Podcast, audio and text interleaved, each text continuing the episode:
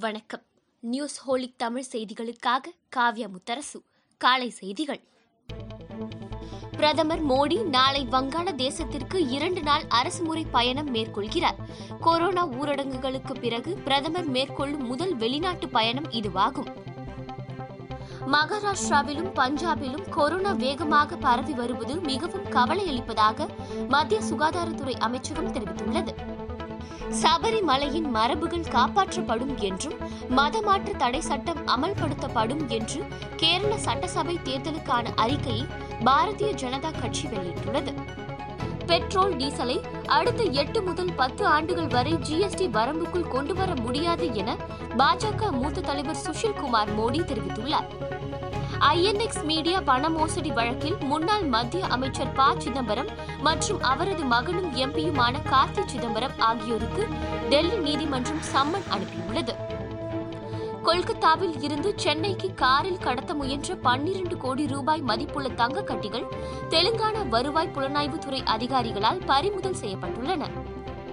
எல்லை தாண்டி மீன்பிடித்ததாக தமிழக மீனவர்கள் நாற்பது பேரை இலங்கை கடற்படை கைது செய்துள்ளதாக தகவல் வெளியாகியுள்ளது. சட்டசபை தேர்தலில் சிறுபான்மை மக்களின் ஓட்டுகளை பெறுவதற்காக திமுக அவதூறு கருத்துக்களை பரப்புவதாக முதலமைச்சர் எடப்பாடி பழனிசாமி குற்றம் சாட்டியுள்ளார். தான் முன்கூட்டியே சொன்ன பல விஷயங்களை முதலமைச்சர் எடப்பாடி பழனிசாமி தற்போது செய்து வருவதாக திமுக தலைவர் மு ஸ்டாலின் கூறியுள்ளார். பங்குனி உத்திர திருவிழாவை முன்னிட்டு திருவாரூர் தியாகராஜ சுவாமி கோயிலில் உலக புகழ்பெற்ற ஆழி தேரோட்டம் வெகு விமர்சையாக நடைபெற்றது. கடந்த இரண்டாம் தேதி கொடியேற்றத்துடன் தொடங்கிய பங்குனி உத்திர திருவிழாவின் முக்கிய நிகழ்வான தேரோட்டம் இன்று நடைபெற்றது.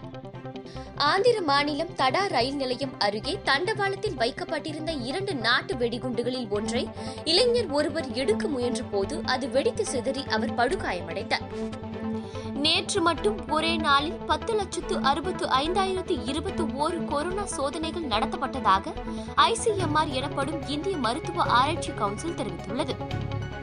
கடந்த நான்கு ஆண்டுகளில் தன்னார்வ தொண்டு நிறுவனங்கள் ஐம்பதாயிரம் கோடி அளவிற்கு வெளிநாட்டு நிதியை பெற்றுள்ளதாக மத்திய அரசு தெரிவித்துள்ளது.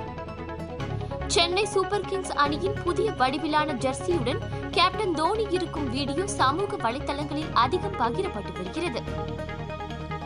இத்துடன் இந்த செய்தி தொகுப்பு நிறைவடைந்தது. நன்றி வணக்கம்.